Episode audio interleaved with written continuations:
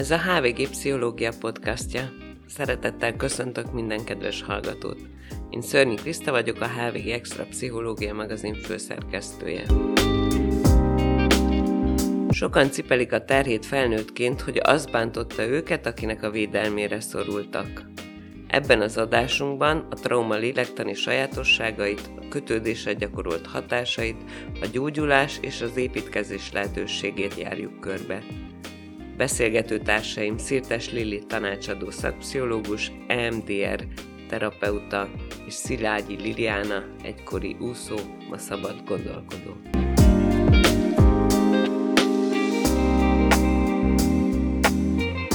Nagyon sokszor azt látjuk, és hogy egy picit visszamegyünk például a traumatizált gyerekeknek a, a történeteibe, azt látjuk, hogy az addig élénk, lelkes, játékos, spontán, szabad gyerek, ö, olyan kis szürkévé válik, elzárkózik, elveszti az érdeklődését olyan dolgokban, amik addig nagyon-nagyon boldoggá tették, és szinte elérhetetlen és ezt egy felnőtt is ugyanúgy tudja produkálni x évvel, évtizeddel a, a traumáját követően. Volt egyszer, hogy a barátnőmhöz fölmentem, nagy mellénnyel mondom, most már túl vagyok, már eljöttem, már minden oké, okay, innen már sima az út, és emlékszem a nézésére, hogy így hogyan nézett rám, és nem merte mondani, hogy figyelj, még csak most kezdődik. Nagyon nagy szeretettel és örömmel köszöntünk mindenkit a ma esti HVG Extra Pszichológia szalonon. Ahogy megszokhattátok már, mindig kényes, érdekes, fontos és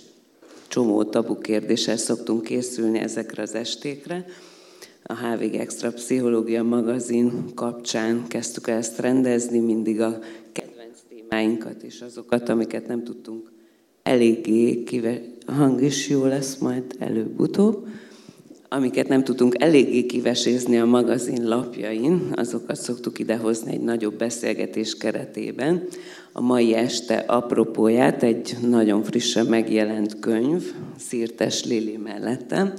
a Bántalmazó árnyékában című kötete adta, és azt, hogy ennek kapcsán a traumáról, az ebből vezető kiútról, és egy talán a legnagyobb hazai taburól, de lehet, hogy a világ más felén is, ezt nem tudjuk pontosan, az egyik legnagyobb hazai taburól a családon belüli bántalmazás, erőszak traumáját, illetve a gyerekkori traumákat övező csend és hallgatás és segítségnyújtás hiánya Picit nehéz a ma esténk, azt hiszem, de megpróbáljuk a kiutat megtalálni ezekből a nehéz kérdésekből. Mellettem tehát Szirtes Lili, tanácsadó szakpszichológus, és egy különleges trauma kezelő technika, az MDR módszernek a gyakorlója, vezetője. Ezt majd elmesélek pontosan és egy nagyszerű hölgyet hívtunk még meg beszélgetni, Szilágyi Liliana, aki majd elmondja, hogy most éppen hol tart az életében, úszó voltál, szabad ember lettél, szabad gondolkodó vagy, ma kreatív dolgokkal foglalkozol. Reméljük, hogy majd ezt is elmeséled. Ugye két éve körülbelül, majd hogy nem két éve álltál ki te nyilvánosság elé a saját történeteddel, amiben egy bántalmazó családi hátteret vettél fel, és a saját um, útkeresésedet is elég jól lehetett követni a történeteidből, úgyhogy legfőképpen ezekre vagyunk kíváncsiak, hogy hogyan élted át ezt, mit él át egy áldozati szerepben lévő vagy kényszerülő ember hogyan zajlik egyáltalán ez a traumatizáció és az ebből való kiút. No, akkor hosszú bevezető, remélem egy picit bemelegettünk. Lili, vágjunk a közepébe bele. Szerintem miért nehéz erről beszélni, a bántalmazásról, a bántalmazás okozta traumáról. Miért hallgatunk erről mélyen? Először is köszöntök mindenkit, a nagyon szép számmal jelentünk itt meg, nagyon jól esik, hogy hogy ennek a könyvnek így ilyen méltó ünneplése van. És hát köszönöm Lilunak a jelenlétét, meg hogy közösen fogunk gondolkodni erről a témáról. Hogy miért nehéz, és hogy miért nem beszélünk, ahogy a könyvben is írom, egy jelentős társadalmi taburól van szó. Tehát amikor a családon belüli erőszak szóba kerül, akkor mindenki, mintha homokba dugná a fejét. Szóval ezt megjeleníteni, akár a családon belül beszélni ezekről a témákról, egy ilyen hidegrázás, távolságtartást hoz. És ez többféle módon értelmezhető. Az egyik, amit én találtam így a saját praxisomban, vagy a saját köreimben, hogy szeretnénk hinni abban, hogy létezik egy igazságos világ. Szeretnénk hinni abban, hogy velünk ilyen nem történhet, a hozzátartozóinkkal, a szeretteinkkel nem történhet, és tőlünk egészen távol áll ö, annak az eshetősége is, hogy ö, bármilyen borzalom felüti a fejét, olyan, mintha amikor a krónikus betegségekkel, vagy valamilyen ö, akár terminális betegséggel találkozunk, hogy oké, okay, ez, ez inkább a szomszédé, de, de ez abszolút nem a miénk. És hát ilyenkor van az, amikor így egy ilyen könyv is, vagy az erről való beszélgetés, vagy a nyilvánosságra hozatal szembesíti ilyen nagyon pőrén a valósággal az embereket, hogy ez mennyire, de mennyire jelentős téma, és mennyire általános. Szeretünk úgy gondolkodni erről, hogy ez nem, nem egy ilyen nagyon globális téma, és hogyha a statisztikákat megnézzük, akkor feketén-fehéren ott van, hogy például a könyvben is feldolgozott gyermekkori szexuális abúzusoknak az aránya, az felnőtt nők esetében, akik visszaemlékeznek a saját történetükre, az 20 százalék. Tehát így jelentős. Felnőtt férfiak esetében pedig 5-10 százalék, akiket gyerekkorukban szexuálisan abuzáltak. Most abban nem megyek bele, hogy hogyan, milyen fajtái, milyen szintjei vannak az abuzusnak, de hogyha bárkit érdekel, akkor szívesen, ezt a könyvben el lehet olvasni, de hogy nem gondolnánk, hogy ez ennyire jelentős. És Egyrésztről azért, mert szeretnénk hinni abban, hogy velünk ez nem történhet meg, másrésztről azért, mert nincsenek is erre mintáink, nincsen társadalmilag a szocializációnkba beépülve az, hogy hogyan lehet beszélgetni bántásról, fájdalomról, halálról, halálfélelemről. Ezek olyan egzisztenciális szorongásaink, olyan ősi, arhetipikus félelmeinket is szólítják meg, amiket hát legfeljebb így a lelkünk legmélyébe tudunk elásva megérinteni. Nagyon hosszas és mély terápiás munkával tudjuk ezeket felszínre húzni, vagy felszínre hozni és megmunkálni. Nem beszélve arról, hogy a, például a gyerek számára az első szábutamú a tabu a család egységének a megbonthatatlansága, tehát hogy, hogy főleg gyerekkorban elszenvedett bántalmazásnál ez mindig megjelenik de Lilian, azt hiszem, te átélted ezt a csöndet, tehát hogy egy picit, ha, ha tudsz nekünk belülről valamit mondani erről a csendről, ez hogy hangzik, és miért olyan nehéz megtörni, illetve neked hogyan sikerült? Én is mindenkit szeretettel köszöntök, és nagyon örülök, hogy ennyien vagyunk itt, mert ez nem egy könnyű téma, de annál fontosabb. Hát alapvetően ugye nekem a megélésem az, hogy gyerekkoromtól kezdve volt egyfajta megélésem, és nagyon elsődlegesen nagyon nehéz azt először is felszínre hozni, hogy az, ami fáj, az, ami nem jó, az egy olyan embertől érkezik, aki egyébként szeretnie kellene, és támogatni, meg, meg minden szinten. Igazából egy kiszolgáltatott helyzetben van egy gyerek egy ilyen kérdéskörben, mert nekem a mai napig nagyon nehéz azt elkülönítenem, hogy az, ami a szeretet, az nem kell, hogy fájjon. És nagyon tudatosan kell figyeljek arra, hogy ha valami viszont fáj, akkor az nem jó, és nem előremutató. és nyilván ez, ez gyerekként még inkább megjelenik, hogy a gyerek szeretne számítani a szüleire, szeretné azt, hogy, hogy biztonságban érezze magát, hogy a világon igazából két ember van, aki, aki feltétel nélkül szereti, és hogyha ez sérülve van, tehát sérülés éri ezt a kis burkot, akkor a gyerek általában inkább a felejtést és a, és a tagadást választja, mert sokkal könnyebb, mert gyerekként egyedül nem tud szembenézni a világgal. Úgyhogy így első körben ennyi. Oké, és majd még a második felére egy picit, ha reflektálnál, hogy neked hogyan sikerült ezt a csöndet megtörni. Egy nagyon tudatos folyamat volt, ha én jól értettem a elbeszéléseid. Igen, igen, nekem, nekem egészen kiskoromtól kezdve valamiért nagyon élesen kifejlődött a, az igazság és, a, és az egyenesség felé való igényem. És hála az égnek egyébként voltak olyan közösségeim, akik tudták ezt így erősíteni, meg támogatni. Nem feltétlenül ugye gyerekként azért nem beszéltem, meg nem hoztam fel ezeket a dolgokat, amiket otthon megéltem, viszont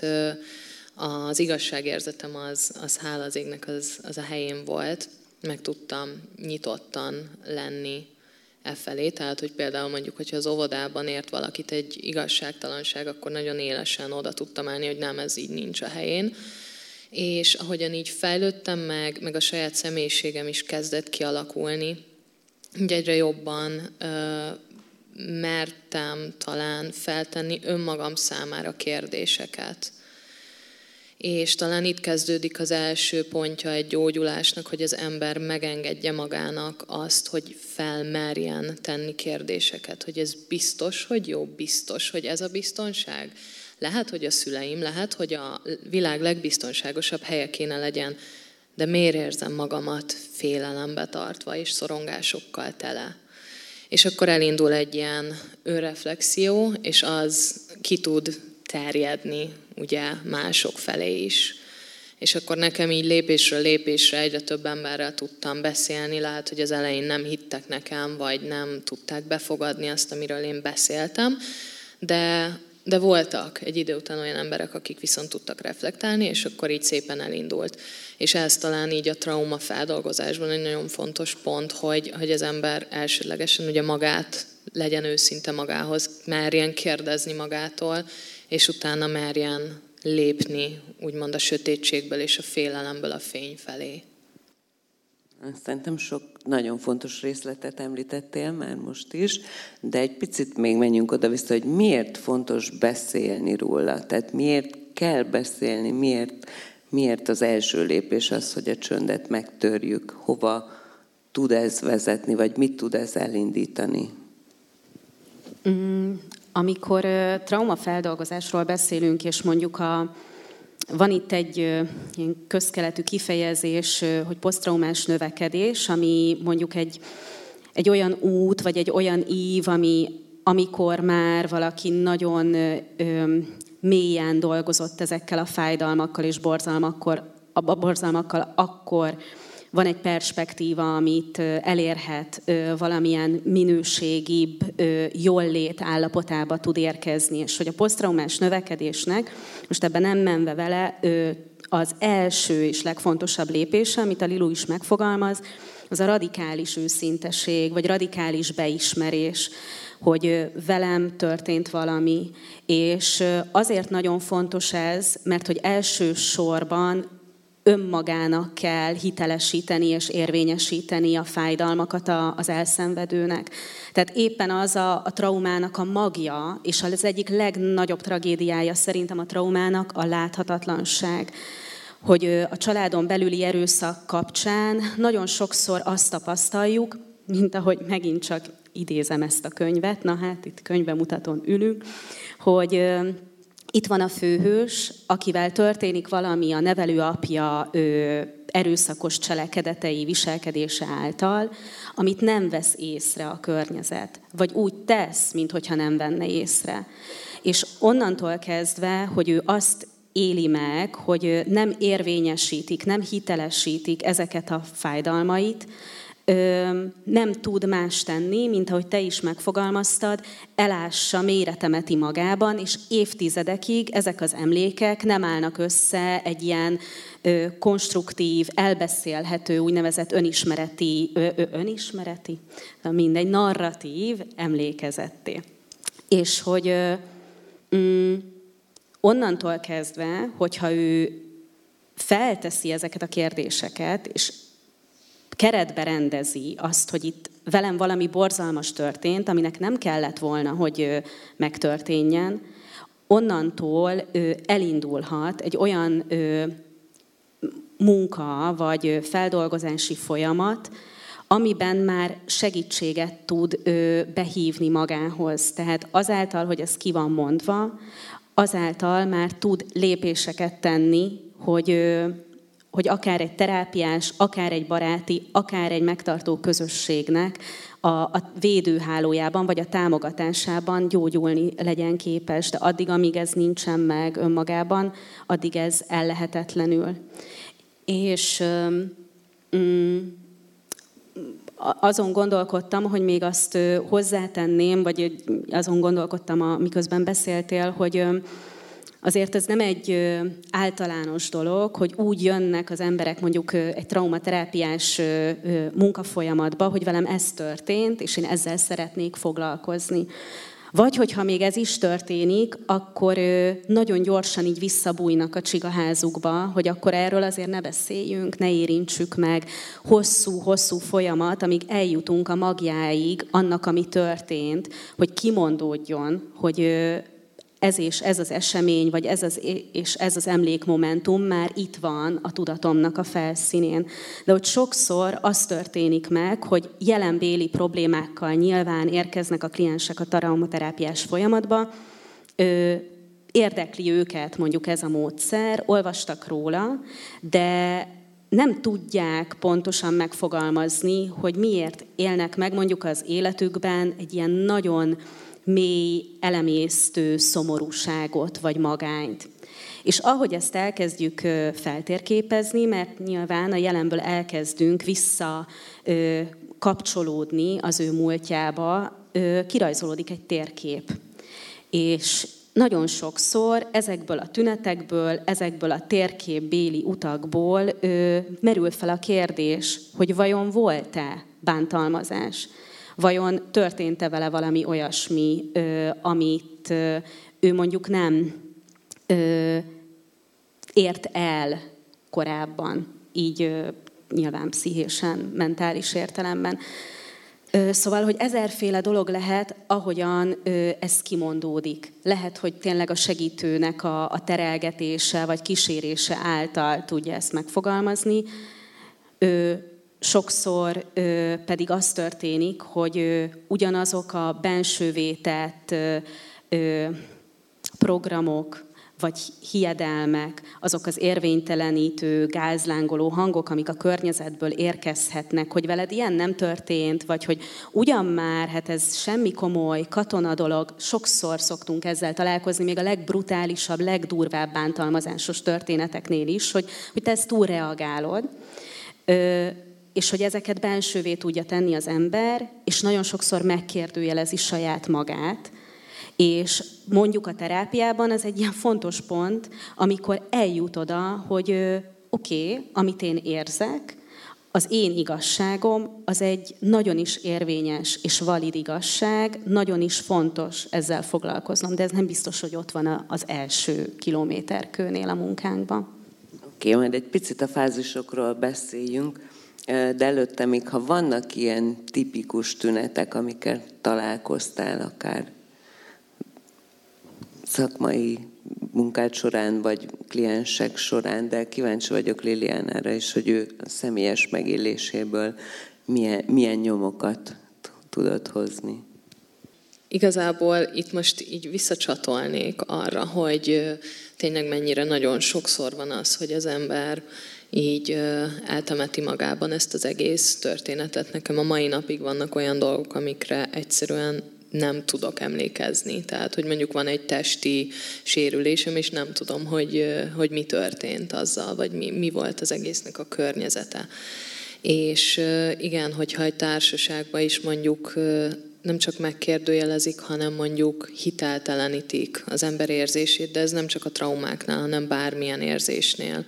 hogy, hogy mondjuk érez valamit, és azt mondják, hogy nem, nem, ez nem úgy van, nem így van,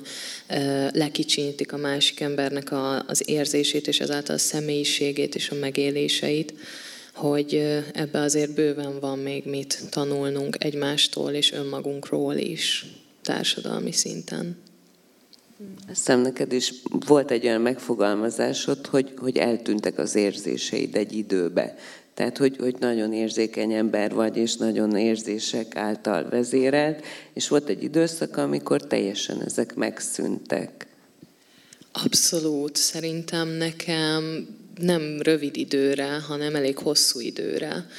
Nagyjából így emlékezetem szerint fokozatosan én 13 éves koromtól kezdve így elkezdtem bezárni érzelmileg önmagam felé is, és a külvilág felé is, és egy ilyen robotpilótába kapcsoltam át, hogy így oké, okay, megvan a mai nap, kell csinálni, nyilván teljesítek, valamilyen szinten szeretnék azért közösségben is megjelenni, de hogy így nem volt érzelmi kapcsolódásom sem önmagamhoz, sem az eseményekhez, sem az emberekhez a környezetemben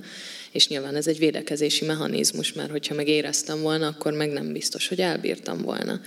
És nekem egyébként nagyjából így a megszólalásom előtti időszakba kezdtem el kibontani azt, hogy amúgy nekem milyen érzéseim vannak, és a mai napig vannak olyan napok, hogy így felkelek, és egy új érzést tapasztalok meg, hogy á, wow, oké, okay, akkor a mai nap ez ezt hozta, ez pozitív, negatív, szomorú vagy boldog érzés, és amúgy kiválasztani azt, hogy amúgy ez pozitív vagy negatív, az is egy tök nagy munka. Mert hogy amikor az ember leblokkolja magát, így érzelmileg, akkor, akkor nincs töltete semminek. És újra meg kell tanulni, amikor az ember elkezd elkezdi megengedni magának újra, hogy biztonságban van annyira, hogy érezzen, hogy, hogy meg kell tanulni az érzéseket, de az ilyen legalapvetőbb érzéseket is, mint az, hogy örülök, vagy hogy, vagy hogy most én most szomorú vagyok, vagy, vagy most meg vagyok lepődve, vagy le vagyok sokkal, vagy ezek az érzések így nagyon így szét kell bont, bontani őket. Úgyhogy nagyon izgalmas. Annyiféle dolog van, miközben hallgatlak téged, amire így rá tudnék kapcsolódni, de hogy akkor egy picit így, így arra válaszolva, a teljesség igénye nélkül körüljárva a dolgot, amit kérdeztél, és akkor majd, hogy eszembe jut, akkor visszakapcsolódom hozzád is, hogy a, amikor traumáról beszélünk, lehetséges, hogy fontos ezt egy picit definiálni, hogy a, a trauma egy váratlan, sokszerű esemény, amire nem számít az ember, olyan az átlagtól extrém módon eltérő inger együttes, ami teljességgel kibillenti az addigi egyensúlyából az illetőt. És nincsenek rá megküzdési módjai.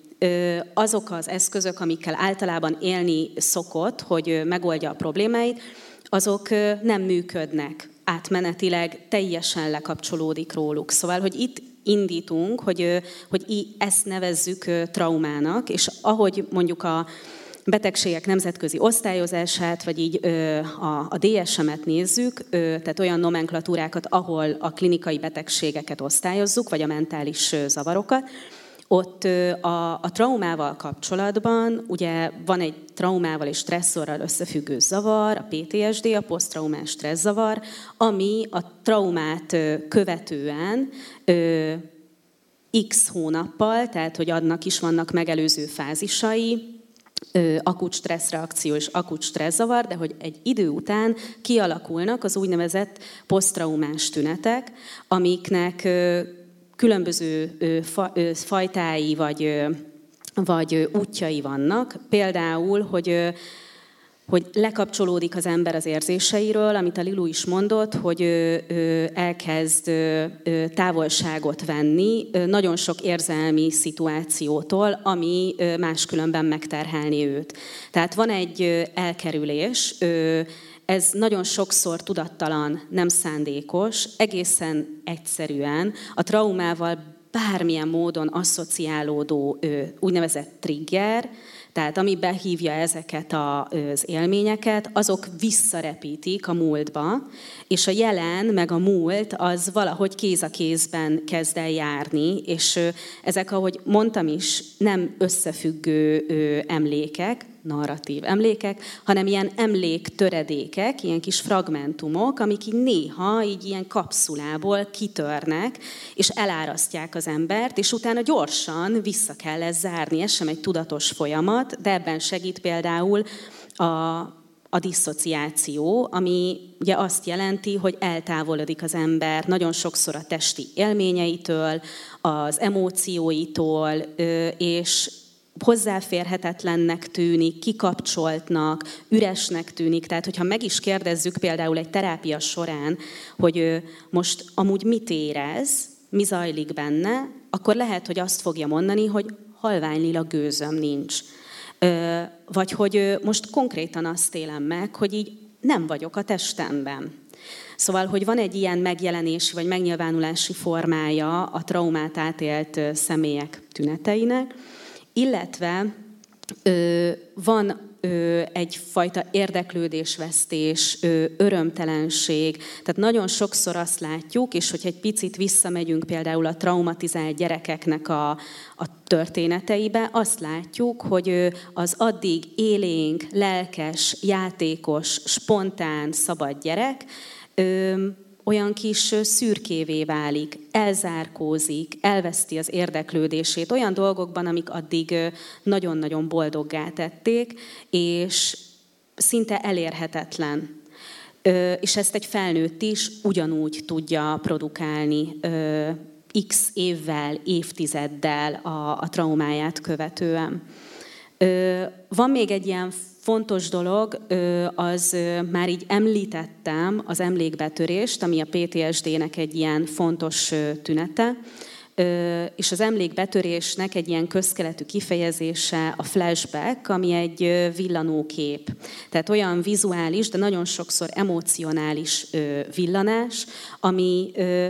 hirtelen így, így odadobja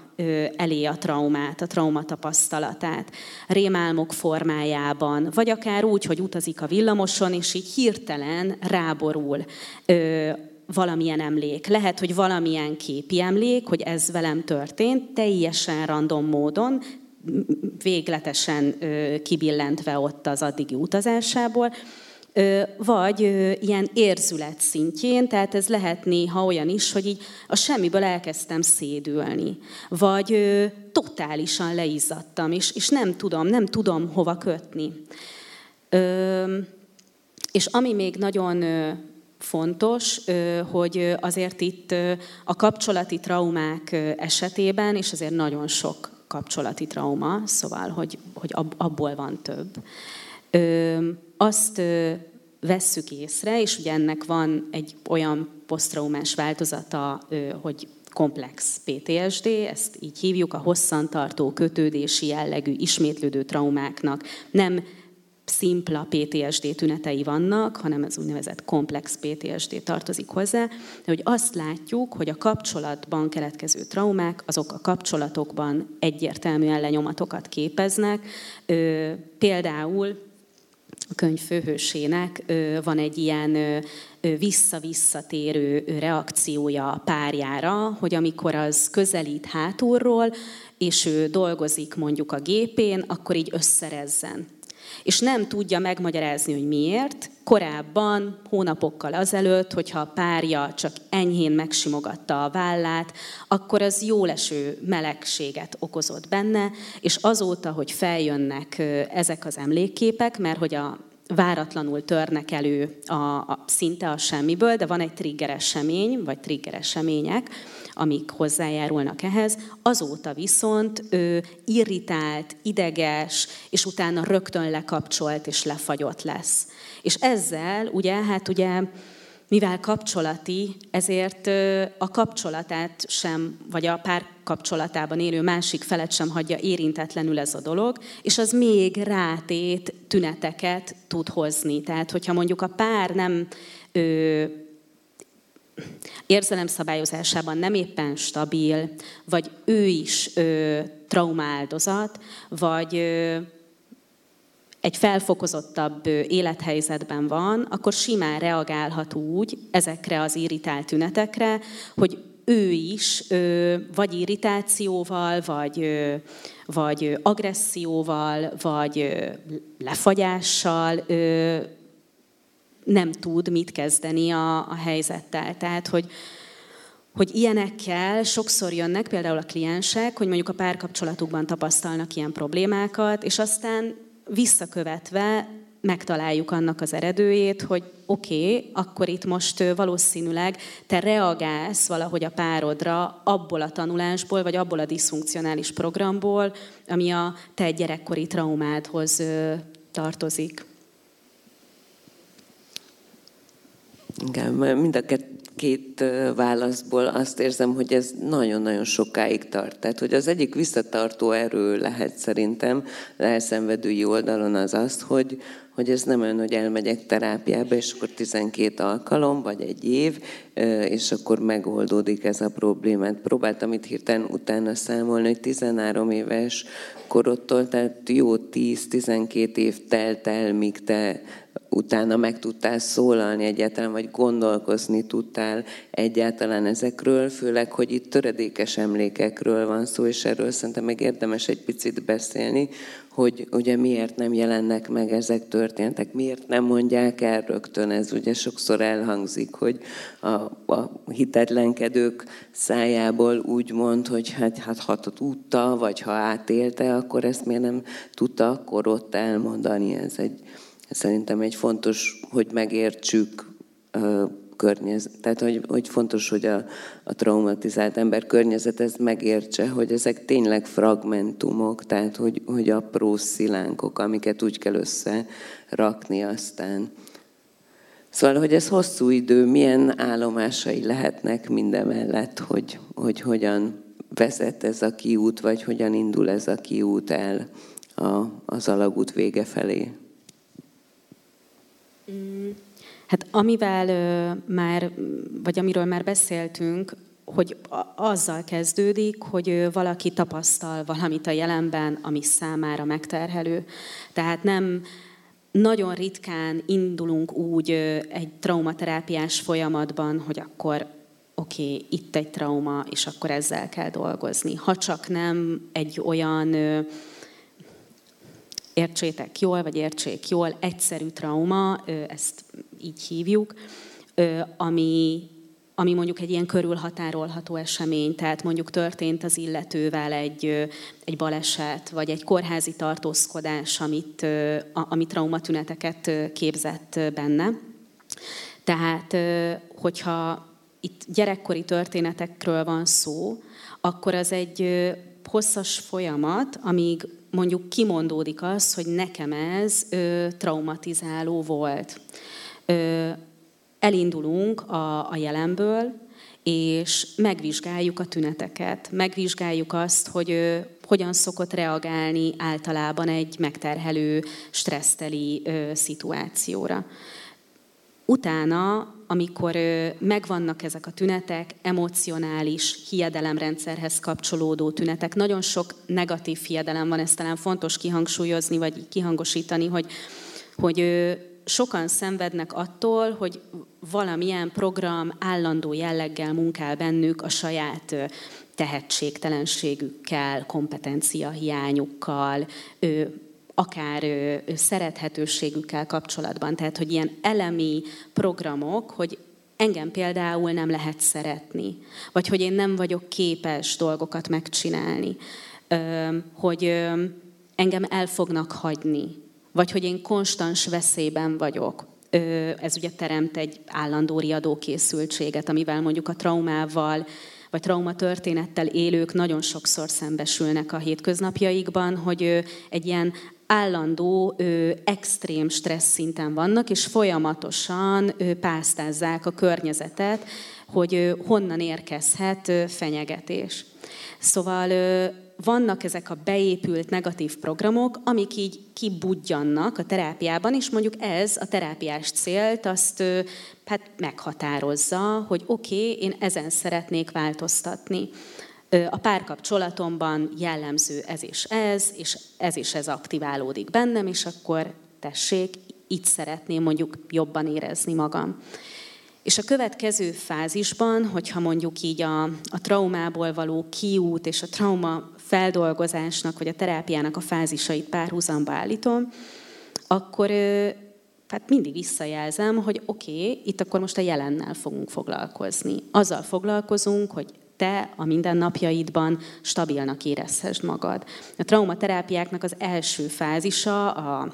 a szimptóma vagy a tünetcsökkentés és az érzelem szabályozás, a stabilizáció, amíg ez nincsen meg, addig nem tudunk elmélyülni. Tehát amíg mondjuk mindennapi krízisek vannak, és azért van olyan, hogy egy ilyen kötődési traumatörténettel rendelkező kliens ö, folyamatosan olyan sztorikat hoz ö, heti rendszerességgel, hogy ö, konfliktusba került, hogy ö, nem tudta megvédeni magát, hogy, ö, hogy valami nagyon felbosszantotta, ö, és, és folyamatosan ö, tűzoltásban vagyunk,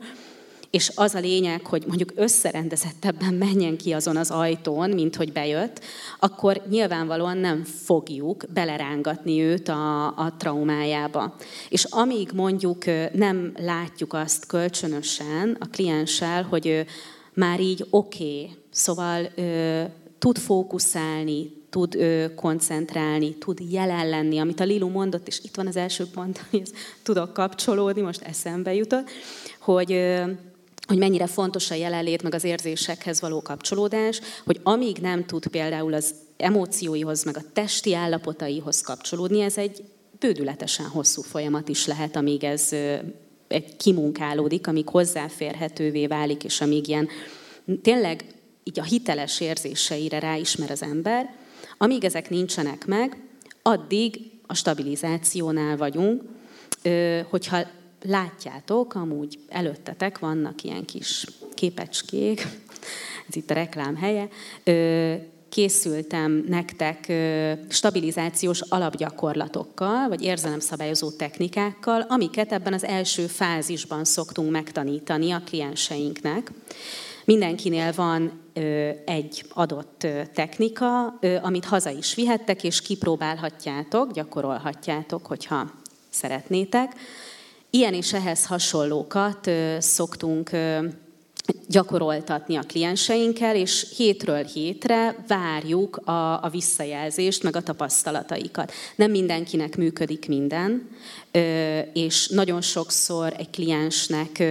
nehéz benne maradnia mondjuk egy mély relaxált állapotban. Ez egy teljesen természetes reakció egy trauma túlélőtől, hogy a testtel való kapcsolat az alapvetően nem biztonságos. Tehát akinek átléptek a határain, annak azt mondjuk, hogy relaxálj 10 percet, szét fog esni. Szóval, hogy, hogy, hogy nyilvánvalóan nem fogjuk ezt így agyon reklámozni nála, hanem szépen lassan, ilyen kis momentumonként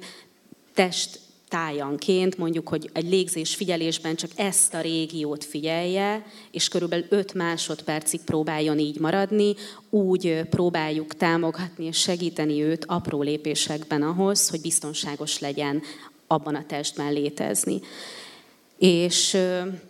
Hát, hogyha majd lesz időnk, akkor csinálhatunk egy ilyen gyakorlatot, mert előttem is vannak kártyák, és húzhatunk is, hogyha szeretnétek de hogy ha ezek megvannak, és van mondjuk egy krízis terve, van egy érzelemszabályozó repertoárja a kliensnek, akkor kezdünk el elmélyülni abban, hogy mi is történt. És az már nagyon változatos, különböző traumaterápiás módszerek vannak. Ugye az egyik, amivel én dolgozom, ez a szemmozgásos feszültségoldás, vagy deszenzitizáció és újrafeldolgozás terápia, az EMDR, de hogy azért elég színes és széles a paletta ma már, ami elérhető itthon is, és az adott módszertan segítségével megközelítjük a traumát, azt a negatív programot, ami ott a leginkább bevésődött. Egy emlékhez amúgy nagyon sokféle negatív program társulhat, például amiket felsoroltam, hogy nem vagyok biztonságban, vagy hogy ez az én hibám, vagy hogy én itt láthatatlan vagyok, kiszolgáltatott vagyok. Nagyon sok bevésődött tanulás, és akkor erre fókuszálunk, és nyilván azokra a testi és érzelmi tünetekre, maradványtünetekre vagy lenyomatokra, amiket hagyott. És amikor hát ezek az emlékek feldolgozódtak, mert lehet, hogy később beszélünk így konkrétan az MDR-ről is, amikor úgy érezzük, hogy már nem megterhelő, nem billenti ki a, a személyt, hogyha csak visszagondol rá, hogyha elmesélhető emlékekké válnak ezek a történetek, és egy picit érzelmileg már távolabb van tőle, mint hogyha egy filmet nézne, vagy hogy egy könyvet lapozna végig, akkor lehet azt mondani, hogy oké, okay, sikeresek voltunk, és most már az integráció, az összerendeződés fázisa jön, a traumaterápiának az utolsó, vagy a harmadik fázisa, amikor őt hát kvázi visszasegítjük a, az életébe, a jelenébe, a jövő perspektíváihoz, és az már ugye a terápiának így a lezáró szakasza is, és lehetőség nyilván a növekedésre, a gyarapodásra, új kapcsolatok akár létesítésére, ugye folyamatában régi rendszerek lezárására, lekerekítésére. Tehát valahogyan így néz ki. Nagyon kíváncsi vagyok arra, hogy mondjuk te hogyan tudsz kapcsolódni ehhez az ívhez. Igen, többször azért bólogattál, és félmosolyjal, vagy nem egészen vidám mosolyjal kapcsolódtál a különböző fázisokhoz. Ha jól értettem, te egyébként autodidakta módon, tehát hogy, hogy teljesen saját úton indultál az önismereti önismereti úton, tehát hogy ezért is érdekes le, lehet a megélésed, vagy ezért is különösen izgalmas, hogy, hogy mikre találtál rá, hogyan tudtad átélni, és, és milyen pontokon gondoltad, vagy kellett, vagy tudtál mégis segítséget kérni. Elsődlegesen senkinek nem ajánlom az autodidakta módot egy traumafeldolgozásban, mert szörnyűséges mélységeket él meg az ember, és, és én így visszagondolva nem így csinálnám feltétlenül. Nekem amúgy pont ahogyan így mentünk végig a, a részeken, így eszembe jutott egy tök éles példa, hogy mikor én eljöttem 2016-ban az apámtól, én ugye az olimpiára készültem, meg minden, úgyhogy amúgy nagyon így fókuszba próbáltam tartani magamat, hogy így most minden érzelmet így ki, ki szerettem volna szorítani. Viszont olyan szinten előjöttek így a hónapok közelettével, ahogyan így az olimpia felé mentem, hogy a stressztől valahogy így annyira összeroppant a testi funkcióm és a testi jelzéseim, hogy így volt olyan, hogy hogy konkrétan így összeestem az utcán, így egy ilyen, ilyen félpánik rohammal, meg, meg így van, voltak, hogy így órák kiestek így az életemből, tehát hogy így teljesen lekapcsolt a testem és a tudatom, hogy így figyelj, jelezni szeretnék, hogy végre kezdj el foglalkozni azzal, hogy így tényleg az érzelmeiddel és, és, a, és a mentális állapotoddal. Aztán nyilván olimpia után elkezdtem ezzel is foglalkozni, és volt egyszer, hogy a barátnőmhöz fölmentem, nagy mellénnyel mondom, az most már túl vagyok, már eljöttem, már minden oké, okay, innen már sima az út, és emlékszem a nézésére, hogy így hogyan nézett rám, és nem merte mondani, hogy figyelj, még csak most kezdődik.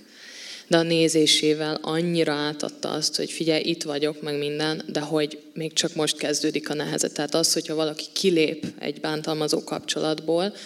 baromi lényeges, első és leglényegesebb lépés, de onnantól kezdődik a munka, mert visszamenőleg kell megérteni mindent, ami történt, amilyen állapotban volt az ember, és hogy a jelenbe hogyan tudja belehelyezni magát.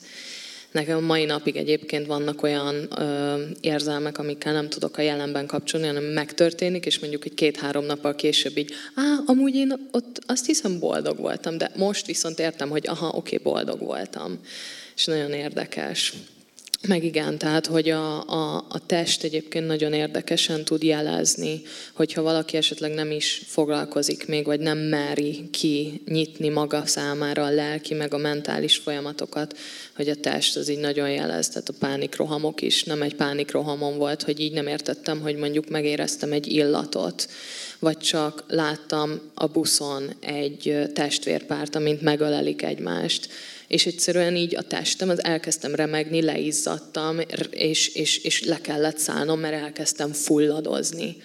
És nem tudtam beazonosítani, hogy mi az az érzés. És nekem egyébként az első, amikor én segítséget kértem, az majdnem 2018 év vége volt, és az azért volt, mert volt egy nagyon kedves edzőm, egy brazil edzőm,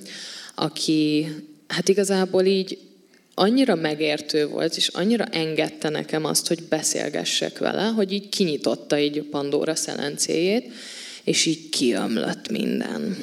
És ugye nyilván edzőm volt, tehát hogy amúgy sportolnom kellett volna, de egyszerűen képtelen voltam edzeni, mert folyamatosan, amint megláttam mondjuk a medencét, vagy amint hallottam valami hangot, így kikapcsoltam, és nem tudtam fizikálisan megmozdulni.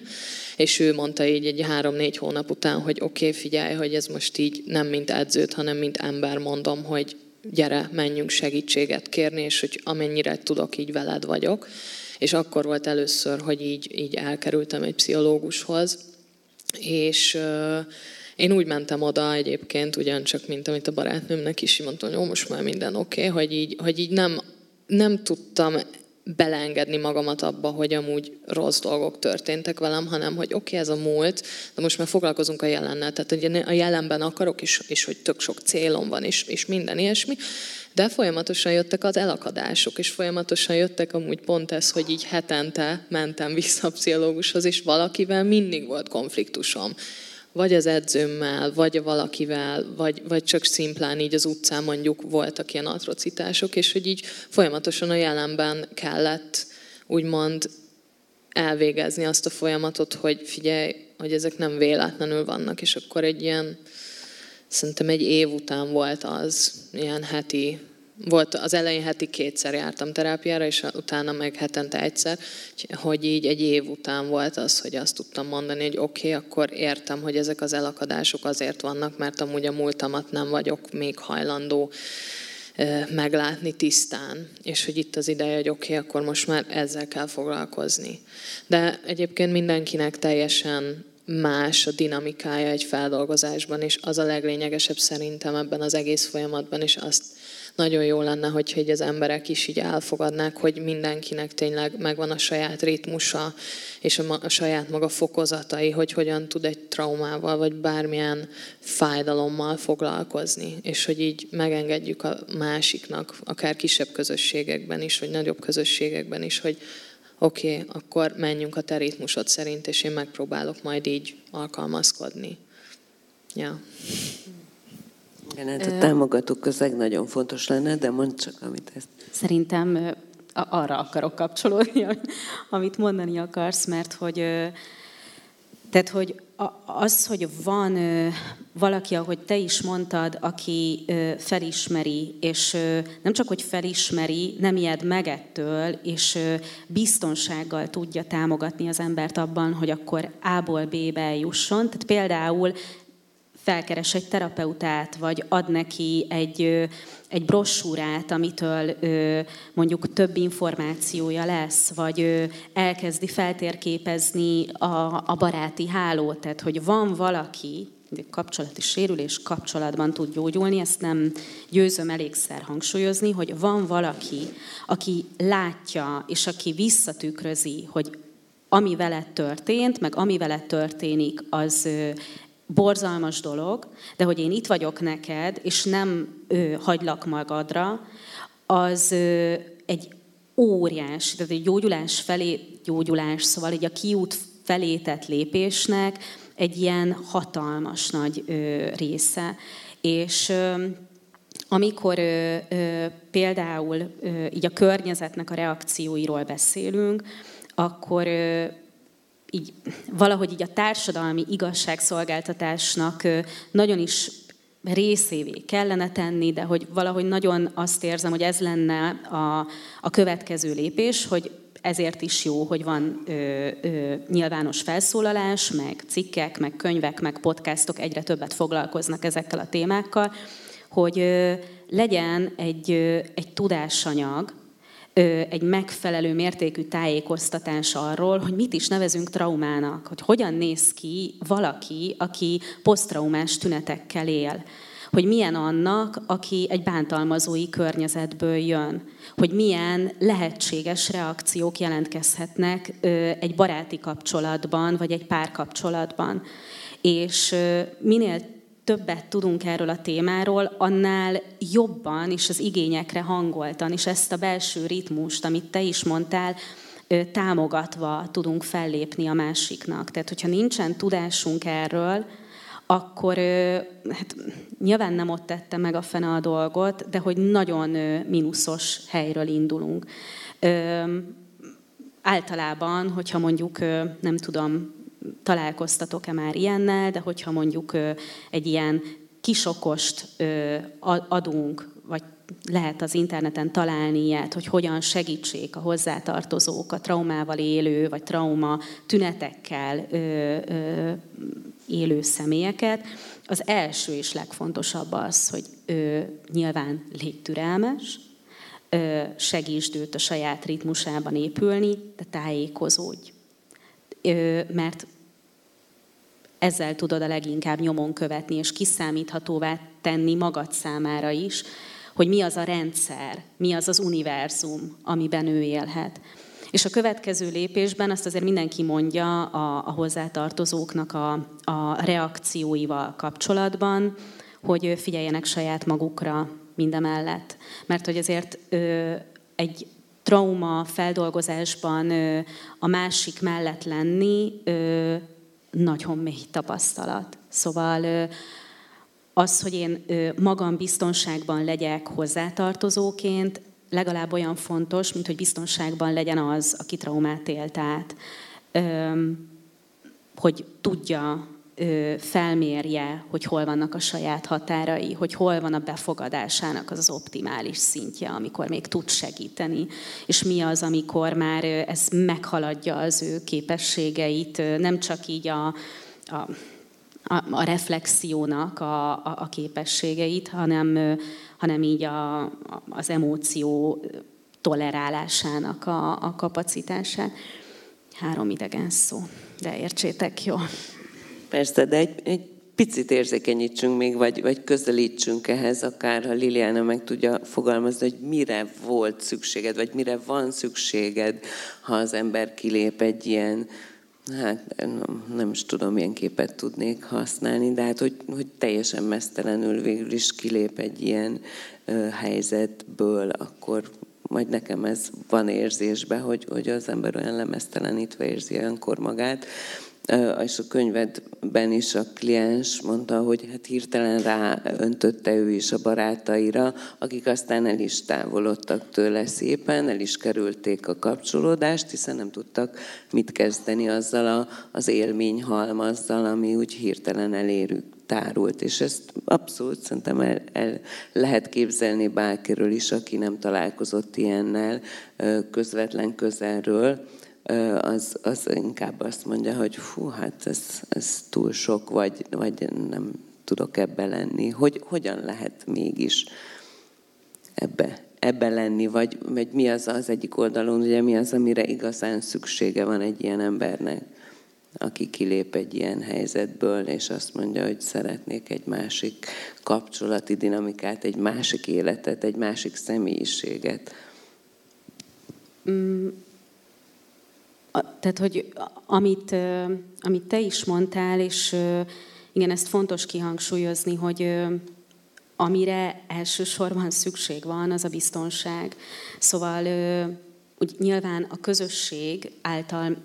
képviselt biztonság is, hogy tudok hova menni, hogyha még amúgy a, a bántalmazók közegemben élek, és ott vannak a, a ruháim, az ingóságaim, a saját személyes tárgyaim, hogy akkor is tudom, hogy ö, hova ugorhatok ki. De ez azért egy nagyon, ö, hát nagyon nehéz és szinte lehetetlen dolog. Tehát, hogyha a bántalmazó környezetben bármilyen szinten még benne van az ember, akár csak úgy, csak, hogy a bántalmazó már nem bántalmazza őt, de a puszta jelenlétével folyamatosan triggereli a túlélőt, akkor lehetetlen belőle gyógyulni. Ez olyan, mint hogyha a, a szenvedélybeteg vagy a kábítószer függő visszatér, és ugye ezt gyakran látjuk, hogy visszatér abba a közegbe, ahol valamilyen szert használt, ahol minden rituálé, minden textúra, minden fény és szag arra emlékezteti, sokkal ö, ö, statisztikailag sokkal jelentősebb az aránya a visszaesésnek. Tehát a, az, hogy azt érezhesse a túlélő, hogy van egy fizikai és érzelmi távolság attól, aki bántotta őt, és ebben vannak támogatói, tehát hogy tud hova menni, tud segítséget kérni, fel tud hívni valakit, és mindenféle, az, az így az elsődleges segítő faktor, és ebben szükséges elsődlegesen segíteni a, a környezetnek. Nyilván a kommunikáció, szóval, hogy, hogy anélkül ö, nem működik. Most nem feltétlenül úgy, hogy minden érzésemet és igényemet ö, bántalmazottként én verbalizálni tudom, nem fogom tudni, ö, de az, hogyha tudom, vagy sejtem,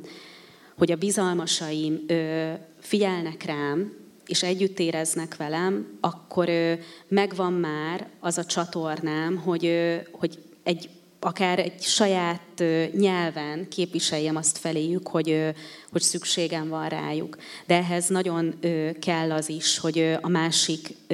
jelezze a hozzáférhetőségét, biztosítson engem a felől, hogy rám számíthat. Ez, ez a két dolog egyébként azért nagyon nehéz, mert abszolút egyetértek, de általában a legtöbb bántalmazottnak nem nagyon van hova mennie mert vagy nem kommunikálta le mondjuk a barátai körében, mert ugye ott a szégyenérzet, meg a, a saját magának az elhitetlenítése ugyanúgy, és most itt ilyen személyes példában meg, meg sajnos voltak hasonló történetek, amiket hallottam, hogy egyszerűen nem tudtak eljönni a bántalmazótól, mert nem volt hova menni és hogy ez, ez így nagyon nehéz, mert Magyarországon azért nincsenek is nagyon ennek kultúrája, hogy esetleg ilyen menedékházak vagy ilyenek legyenek, hogy valahova legalább egy pár hétre, ameddig összeszedi magát egy picit, tudja a következő lépését. De viszont, mint megél, megéléseim szerint, ami nekem nagyon-nagyon sokat segített, az az, hogy Ugye nagyon sok barátom egyébként nekem is elfordult tőlem, tehát hogy nagyon sok ember volt, aki, aki azt mondta, hogy neki ez nem, meg hogy amúgy is így nem tud ezzel kapcsolódni, nem akar ezzel foglalkozni, megvan a maga problémája. Ez nyilván nem feltétlenül engem minősít, hanem a másikat. De ugyan nem tudom hibáztatni őket sem, mert hiszen nem vagyunk edukálva arra, hogy hogyan kell bánni egy bántalmazottal tehát mondjuk még nekem is nagyon sokszor nehéz, hogy ha valaki megkeres, és mondjuk ne, még olyan állapotban van, hogy a bántalmazójával él együtt, hogy nem tudom, hogy hogyan nyúljak hozzá, hogy mivel segítek a legtöbbet. Szóval ez egy nagyon-nagyon-nagyon kis furfangos kérdés, de ami nekem nagyon-nagyon sokat segített, hogy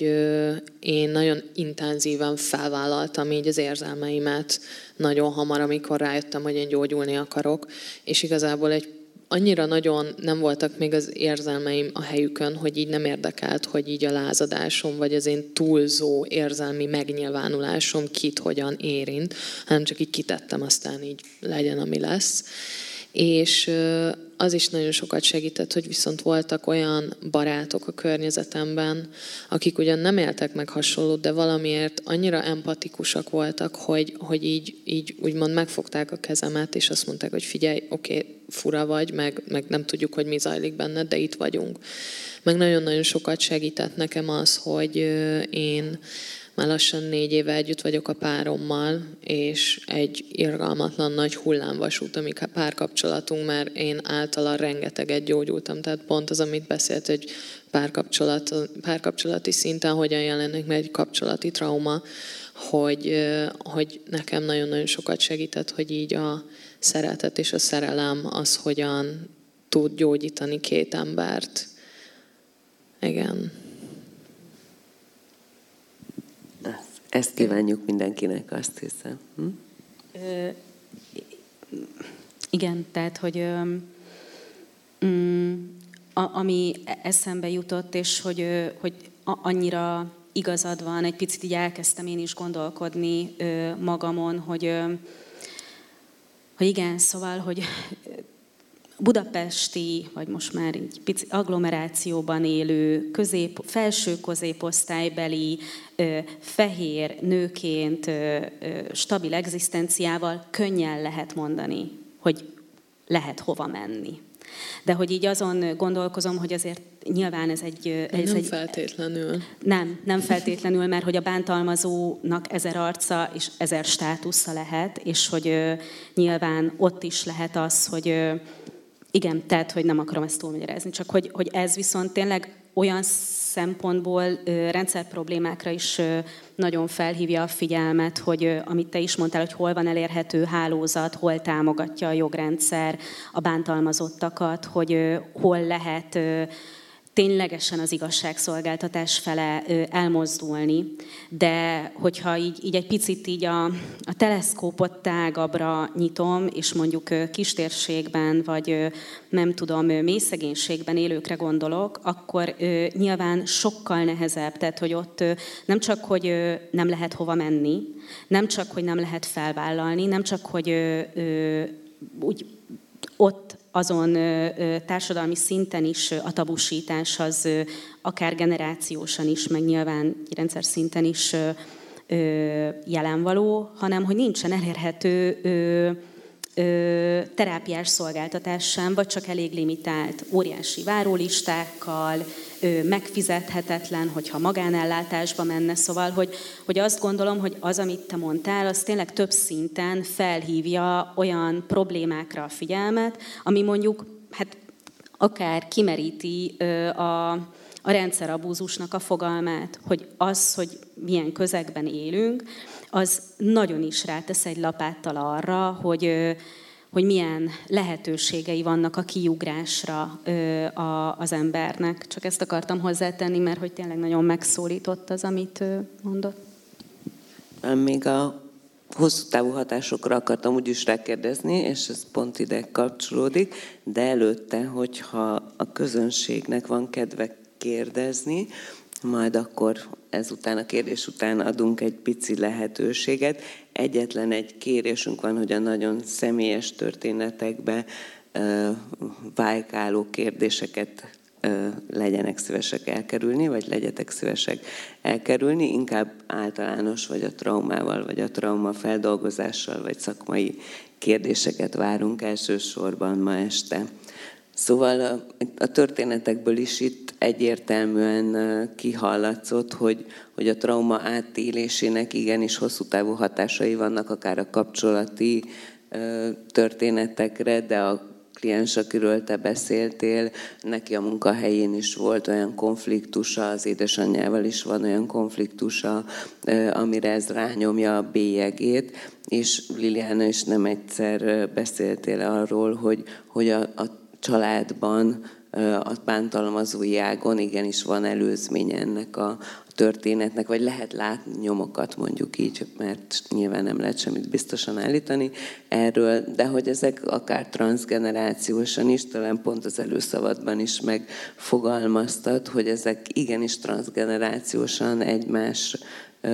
nak adják a generációk, a nemzedékek ezeket a mintákat, ahogy az úszósportban is ugye már nem ez az első történet, és, és ott, ott, ahogy ki is álltál mellette, hogy most már legyen változás, és, és nagyon sokan vagytok már, akik, akik változást szeretnétek, vagy legalábbis egyre többen, mondjuk így.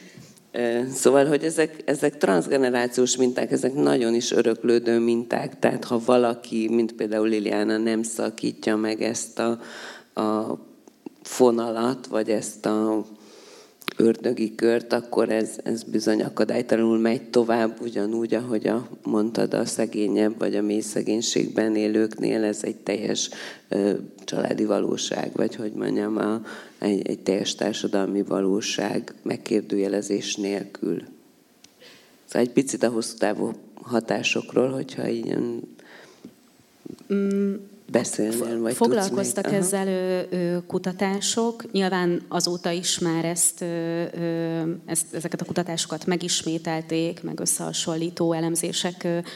ö, történtek azóta is, de hogy ez most már egy ilyen több ö, évtizedre visszatekintő ö, tanulmány, ö, hogy ö, megkülönböztettek ártalmas gyermekkori tapasztalatokat, ö, olyanokat, mint a családon belüli erőszak, ennek a fizikai formái, az érzelmi formái, a szexuális ö, abúzus formák, ö, szerhasználó a családban, a szülők válása, ö, mentális betegség a családban, ö, azért elég széles a paletta, és hogy ezek az ártalmas gyermekkori tapasztalatok, ö, ezeket amúgy egy skálán osztályozták, és hogy ö, bizonyos pontszám felett ott már így a hosszú távú hatások, vagy így a felnőtt életkorra való élettani hatások, azok jelentősek. És most nem akarok senkit sem megijeszteni, meg hogy azért ez elég stigmatizáló is lehet. Tehát, hogy azért fontos, hogy itt nézzük azt is, hogy egyedileg a, a traumafeldolgozásnak így a, a, a bontakozásával azért már nagyon sok minta átírható de hogy azt találta ez a kutatás sorozat, hogy például népegészségügyi kockázat nyilván a trauma, és hogy a komplex traumatizáció, tehát hogyha ö, hosszan, ö, ismétlődően, kötődési jelleggel egy gyermek megél súlyos tapasztalatokat a, a családjában, vagy egy a mikrokörnyezetében, akkor az például a várható élettartamát ö, jelentősen lecsökkenti, ami azért eléggé riasztó. Ö, megnövekszik nyilván az olyan mentális betegségeknek a, a kockázata, mint a depresszió,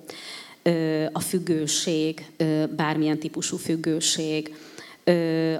az evészavaroknak a, az aránya,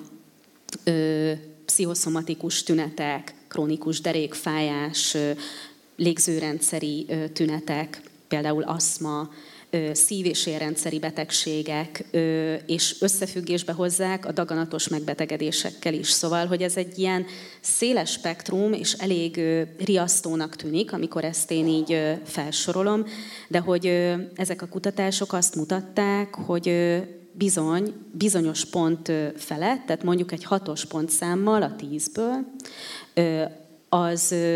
az már valószínűleg ö, súlyos rizikófaktorokat jelent az emberi életútra vonatkozóan. Most nyilván, hogyha például a transgenerációs sornak vagy mintázatnak a, a megtöréséről beszélünk, tehát hogyha valaki beleáll, felvállalja, felismeri, van lehetősége biztonságban lenni és dolgozik ezen, akkor nagy valószínűség szerint ezeket a kockázatokat tudja ö, minimalizálni. Mm, ezért nagyon fontos a prevenció, tehát hogy ezért fontos például ilyen szempontból, hogy erről beszélünk most is, mert minél többet tudunk erről a témáról, annál hatékonyabban tudunk közbeavatkozni, mert ugye amit mondtam is, hogy az egyik legnagyobb tragédiája a traumának az, hogy így a szomszédból kihallatszódó hangokat, például egy, egy ilyen fül nem tudom, mentális füldugóval ö, ö, ö, hallgatjuk, tehát hogy nincsen közünk hozzá, nem akarunk hozzányúlni, próbáljuk őrizni, abba az illúzióba kapaszkodunk legalábbis, hogy így a magánszférát, vagy a privát szférát védjük azzal, hogy nem keressük fel például a, a családvédelmet, vagy a gyermekjóléti szolgálatot, de hogy éppen, hogy minél többet tudunk erről, annál hamarabb lehet azt mondani, hogy oké, okay, akkor itt probléma van, és én segítek. Még hogyha nem is ismerem azt az embert, de látom azt, hogy valami ott történik, és ennek nézzünk utána. Igen, és a másik oldalon nyilván, aki az elszenvedője, ennek neki is azt a szégyent, azt a bűntudatot, azt a hallgatást, azt le kell küzdeni. No, megkérdezzük a közönséget, van esetleg olyan kérdés, ami kimaradt és érdekes lehet a számukra? Most a sérült, bántalmazott gyerekekről beszélünk. De, és hogy az elmondásból is elhangzott, hogy, hogy lehet hova menni, lehet ezzel dolgozni. De a, például a szülőket milyen rendszer, vagy a rendszernek a melyik része tudja segíteni, hogy ő, ha mondjuk találkozik ezzel a témával, például nálunk is most már a a gyerekrendelőben ki van téve egy nagy plakát, hogy mi minősül gyerekbántalmazásnak, és ez például tök jó, hogy, hogy ott azt meg lehet nézni, de találkozik azzal a szülő, és húha, esetleg magára ismer. Például szülőként milyen lehetőség van így preventíve megállítani mondjuk ezt a folyamatot? Nagyon-nagyon jó a kérdés, és hogy sokszor azért elveszettnek érezzük a, a, a szülőket. És például, amit, amit mondott is, hogy vannak hát elérhető, hozzáférhető platformok, ahol lehet tájékozódni. Én nagyon jónak tartom például a Hintalovon Alapítványnak a, a tájékoztató füzeteit. Olyan brossúrák születtek az elmúlt években, gyermekjogok és a gyermekekre gyakorolt hatásairól a bántalmazásnak, illetve a szülők oldaláról például egy optimális különválási vagy vállási procedúrának a végigviteléről, amik szerint nagyon emberi nyelven olyan, olyan tényleg emészthető formában, ami például egy ilyen alacsony küszöbű prevenciót meg tud támogatni. Azt azért szoktuk javasolni, hogy aki a családon belül egy ilyen közvetett szemlélője vagy átélője a helyzeteknek, és rizikóztatva van, hogy ő is ezáltal, mint szemtanú traumatizáció áldozata, hogy ő is kérjen segítséget. Tehát, hogy nagyon sokszor nem is az átélővel, a közvetlen átélővel találkozunk a terápiában, hanem, hanem a közvetett szemtanúval, másodlagos traumatizáció. Ugye ennek is van egy ilyen szakkifejezése, tüneteivel érkezik, amik nagyon sok átfedést mutatnak amúgy a konkrét traumatizációval. Tehát én ugye azt látom, hogy van, és nyilván ezt, ezt így, így a közönség is valószínűleg tapasztalhatja, hogy van azért egy, egy felfutása, egy egyre nagyobb népszerűsödése magának az önismeretnek, a pszichológiának és olyan területeknek is így kijönnek a marginalizációnak a, a területéről, és egy picit tényleg fókuszba kerülnek, mint például a bántalmazás és egyre több podcast, cikk, könyv születik ezekben a témákban. Tehát valószínűleg ez az első, amit, amit lehet tenni, amivel lehet találkozni, és és nyilván, amiről ugye itt, itt többször beszéltünk már, az a kommunikáció, tehát hogy én tudok-e kérdezni, fel tudok-e tenni a, a barátomnak például egy olyan kérdést, hogy figyelj, én én ezt tapasztalom. Én egy kicsit elkezdtem aggódni. Ö, nem vagyok benne biztos, hogy jól érzem, amit érzek. Segítenél? Nyújtanál nekem egy tükröt azzal kapcsolatban, hogy rád hogyan hat ez az élmény, amit én most elmesélek. Tehát, hogyha már van egy ilyen felvállalás, kiviszem egy kicsit kívülre, minél több embernek merem feltenni a kérdéseimet, vagy megosztani a bizonytalanságomat, annál inkább segít engem a saját hiteles valóságommal találkozni. Most nem tudom, hogy így jól válaszolok-e a kérdésre, mondja, hogyha nem, vagy mond, hogyha nem, de, de valahogyan így tudok kapcsolódni a kérdéshez. Azért azt is tegyük hozzá, hogy például, ahogy a, a könyvnek a, a főszereplője is 30-as éveiben, mondjuk ő még pont gyerekvállalás előtt áll, és akkor jut el egy olyan tapasztalathoz, ami elindítja őt ezen a, a traumához visszavezető önismereti úton, mondjuk így. Tehát, hogy, hogy az nagyon-nagyon borzasztó ezt kimondani, de hogy a bántalmazott gyerekek nagyon kis százaléka jut el gyerekként. És, és amit Liliana te csináltál, hogy egészen fiatalon már tudatosan tudtad, fölfogtad, követted, és akár, akár gyártottál is valamiféle jövő terveket arra, hogy hogyan próbálod megoldani, ez nagyon-nagyon ritka.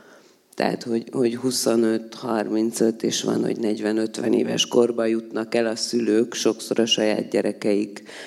kapcsán, vagy a, gyerekeik érnek abba a korba, amikor ők elszenvedték ezeket a bántalmazásokat, vagy sérüléseket,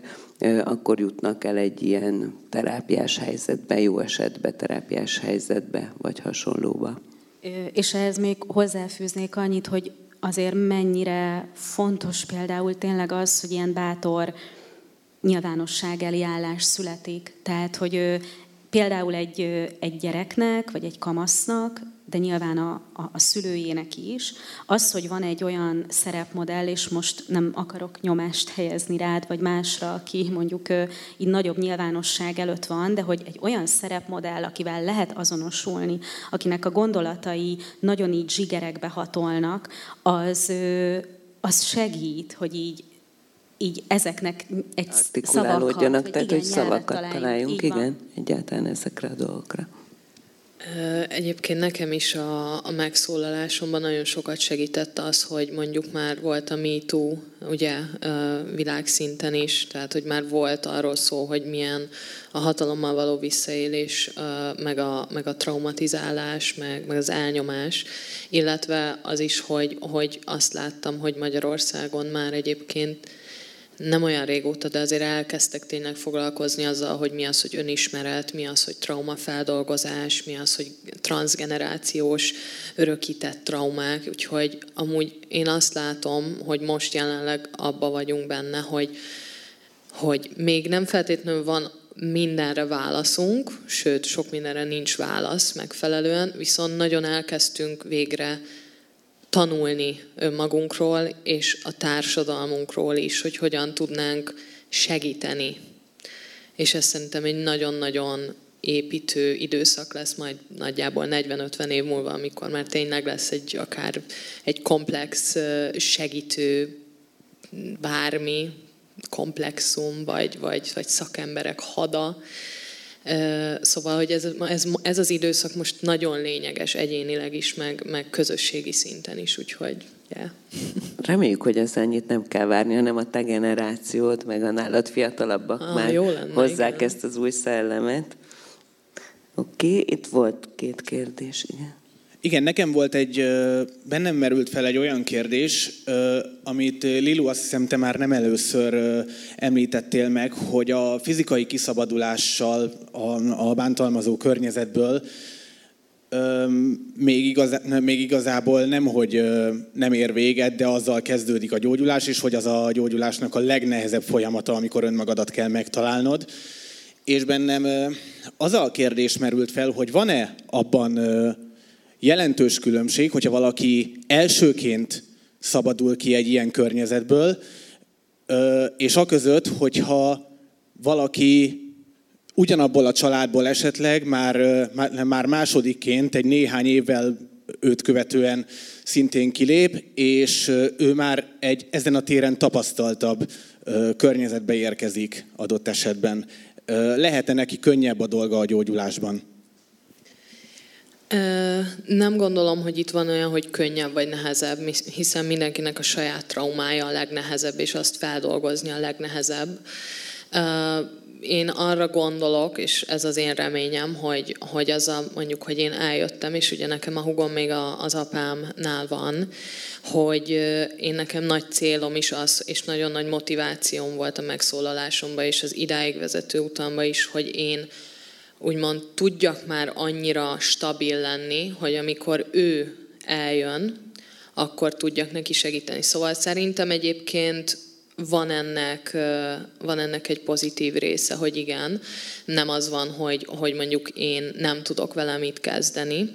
vagy ugye, tehát, hogy már megvolt, én megléptem olyan dolgokat, amiknek ő még esetleg nem, nincs tudatában, meg nem, nem készült fel, tehát hogy tudok segíteni. Szóval szerintem egyébként ez számít, főleg, hogyha nagyon közeli családi viszonyról van szó. De akár amúgy egy, egy munkahelyi viszonyban is szerintem az nyilván az első lépés a legnehezebb, és az első illetőnek a legnehezebb, de, de ez egy idő után tud egy ilyen körforgássá alakulni, hogyha jönnek még többen, még többen, és akkor így vice versa tudnak az emberek segíteni egymásnak.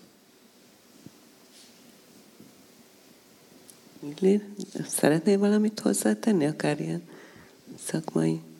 mm. szempontokat figyelembe véve? Mm, teljesen egyetértek azzal, hogy itt nem lehet súlyozni, hogy kinek kisebb vagy nagyobb a traumája. Az viszont egy fontos szempont, hogy az ott maradó, hogyha van egy elszigeteltség, tehát hogy az eljövő már biztonságban van, és elkezdte újraépíteni önmagát, meg újra húzalozni a saját határait, de hogy az ott maradó benne van ebben a bántalmazó légkörben, az lehet, hogy nagyon-nagyon sok mindent megkap pluszban a bántalmazótól, a bántalmazó bosszújából például. És ez nyilván nem az eljövőnek a felelőssége. Nyilván nem tehető ő, ő felelőssé, vagy az ő már elindult kiútja ebből az egészből. Viszont lehetséges, hogy éppen amennyi erőforrás tud az ott maradónak adni a saját kijövetelében az, hogy, hogy lát egy mintát maga előtt, hogy ezt hogy lehet túlélni, annyi hátrányát is, meg negatív következményét is megtapasztalhatja, mert hogy lehet, hogy a bántalmazó sokkal jobban kapaszkodik belé, sokkal jobban ö, tartja maga mellett, és, és érvényteleníti, és alázza meg, stb. Tehát, hogy ez egy tényleg egy nagyon speciális és mindenkire tehát egyedileg jellemző helyzet, de hogy azért fontos ezt a szempontot is figyelembe venni. Köszönöm. Még volt egy kéz a levegőben, igen, ott a hölgy. Hát igazából rengeteg kérdésem lenne Lilihez leginkább. Ö, ö, arra lennék kíváncsi, hogy a traumának milyen fokozatai vannak, és ezek milyen tüneteket vagy ilyen okozhatnak és a másik, hogy egy feldolgozatlan trauma milyen szinten okozhat pszichés hát, betegséget, depressziót és ilyesmi. Mm, amit korábban mondtam, hogy, tehát, hogy a, a trauma ö, fajtái között van ez az úgynevezett egy, egyszerű vagy egyszeri trauma, ami egy körülhatárolt esemény, körülhatárolt tünettannal. Valószínűleg így a feldolgozó munka is rövidebb. Ez olyan helyzetben tud megvalósulni, ahol alapvetően egy kiegyensúlyozott, biztonságos légkörből jövő felnőttel van dolgunk. Tehát, hogyha egy ilyen felnőttet ér mondjuk egy autóbaleset, és megjelenik egy olyan PTSD tünet, hogy elkerüli ott, utána így az autóvezetés, nem ül a, a volán mögé, akkor nagy valószínűség szerint egy támogató környezetben, erőforrásokkal gazdagon, rövidebb és kevesebb mentális zavarral vagy elakadással rendelkező problémával állunk szemben, és rövidebben tudunk rajta segíteni, vagy, vagy így közösen dolgozni a traumáján. És akkor vannak, így hogyha szintekről beszélünk, vannak olyan ö, ö, körülhatárolt traumák, amikből mondjuk az élettörténetben több van. Tehát például ilyen egy, ö, egy betegség, ö, egy ö, többszöri műtét például, ami egy tematika köré csoportosul. Ez már hosszabb megsegítést igényel, és nyilván a betegséggel kapcsolatban nagyon sok egyéb erre rárakódó szorongás is jelentkezhet, tehát valószínűleg már az a traumaterápiás munkának egy ilyen plusz fókuszát jelenti. Itt azért fontos megjegyeznem azt, hogy itt azért így pszichológiai kompetenciák mentén, mert azért nagy a szórás, szóval egy nagyon mélyreható, ö, nagyon személyiség magjába ágyazódó ö, traumával pszichoterapeuta végzettségű klinikai szakpszichológus dolgozhat. Ezt azért fontos megjegyezni. Itt ezen a szinten, tehát például többször megtörténő, de körülhatárolt traumával egy tanácsadó szakszológus, akinek van egy traumaterápiás módszer, ez azért fontos, vagy valamilyen mélységben traumainformált szakember tud dolgozni. És akkor egy következő szint, ami kötődési tematikával rendelkező trauma, magyarul a családban történt x éves korában valami a kliensnek, ami már lehetséges, hogy egy időszakot lefedett. Például a szülők válása, ami konfliktusokkal terhelt. Nagyon sok olyan tanulással a gyerek szempontjából, ami, ami megrázó volt, ami, ami ő vele hitette el mondjuk, hogy ő felelős mondjuk a, a szülők boldogságáért, vagy a szülők közötti békéért. Ez már egy olyan szintű trauma, ami valószínűleg, vagy traumatizáció, ezt már így hívjuk, ami már valószínűleg egy hosszabb folyamat, valószínűleg több tünetet eredményez ott már kapcsolati szinten. Tehát például, hogy hogy van ő mondjuk a származási családjával, hogy van ő a párkapcsolatában, hogy van ő a saját gyerekeivel. Egy szülősített pozícióban lévő gyerek felnőve nagyon sokszor ezt, hogyha így nem indul el az önismeretnek az útján, nagyon sokszor újra éli a saját gyerekeivel. Tehát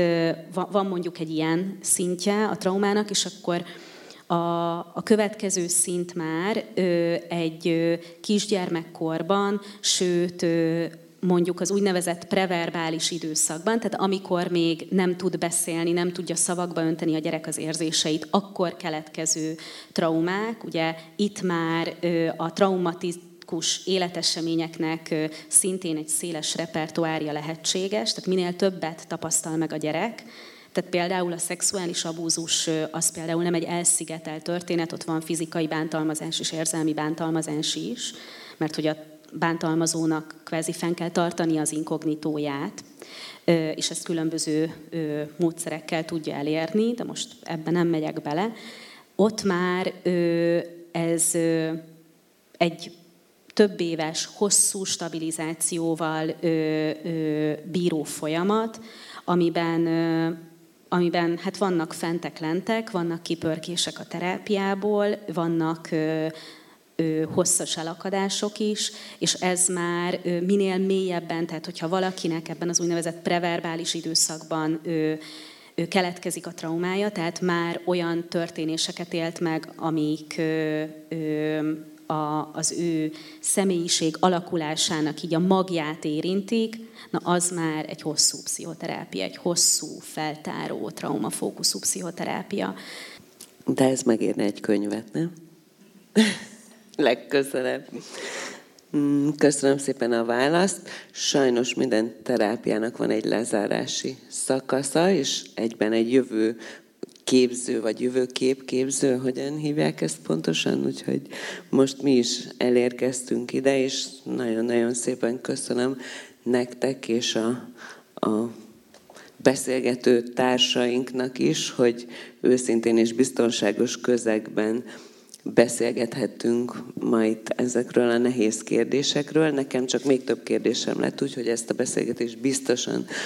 folytatnunk kell, és folytatni is fogjuk, és nagyon remélem, hogy sokan visznek haza innen kérdéseket és gondolatokat is, amin tényleg elindulhat ez a fajta változás. Én ezzel a jövőképpel szeretnék ma elmenni. Ti visztek magatokkal?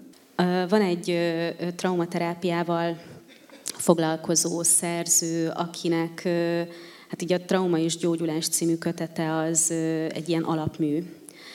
Judith Hermannak hívják, és hogy ő, ő neki az új könyve, ami megjelent, abban azt mondja, hogy a traumaterápiának van egy negyedik fázisa a, az igazságszolgáltatás. És hogy valahogy én, én ezzel a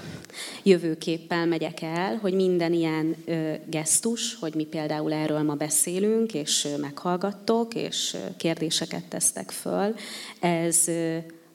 azon ö,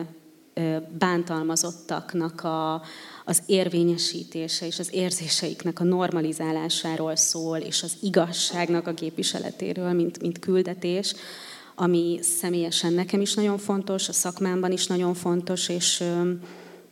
és valahogy én ebben bízom, vagy ebben a jövőképben látom most így a, a reményt. Köszönöm. Nekem a jövőképem lehet egy kicsit ilyen romantikus lesz, de ez van. Um, én azt érzem, hogy azzal, hogy itt most mindenki megjelent és részt vett ezen a beszélgetésen, és szépen a saját kis közösségeibe viszi tovább, így cseppről cseppre egyszer csak majd lesz egy akkora tengerünk, ahol tényleg már tudunk beszélni a traumáinkról, a fájdalmainkról és mindenféle nehézségeinkről, és nem pedig nem csukott szemeket és csukott füleket találunk, hanem nyitottságot. Úgyhogy nekem igazából már ez a jelen a jövőképem, úgyhogy nagyon köszönöm nektek. Én is köszönöm, hogy eljöttetek, megosztottátok velünk nagyon-nagyon őszintén a gondolataitokat, és hát Lili könyvét ajánljuk mindenkinek, aki egy picit meg akarja értelni a, a bántalmazotti vagy a traumatizált lelket, hogy mi mi for abban, és mi működik abban, és mi hogyan jelenik meg, hiszen egy teljes terápiát kísérhetünk végig a könyvedben, nagyon-nagyon érzékletesen, szerintem kivételesen érzékletesen van megírva, és, és egy nagyon különleges módszert, amiről ma nem beszéltünk, de ezt meghagyjuk a kíváncsiságnak, hogy legalább ezért mindenképp vegyék meg a könyvet, akik szeretnék ezt az EMDR-t, ami, ami egy nagyon-nagyon népszerű és nagyon átütő trauma, traumából való felépülést segítő módszer, úgyhogy ez maradjon a kíváncsiságé. És ha minden igaz, akkor kint dedikálsz még néhány percet, vagy, vagy egy 25-30 percet még biztos itt leszünk veled, és hogyha valakinek van kedve egy személyes dedikációt kérni, kapni, akkor kint találkozunk egy pár perc múlva. Nagyon szépen köszönöm az értő hallgatást és az értő hozzászólásokat, és a jelenlétet. További szép estét kívánunk!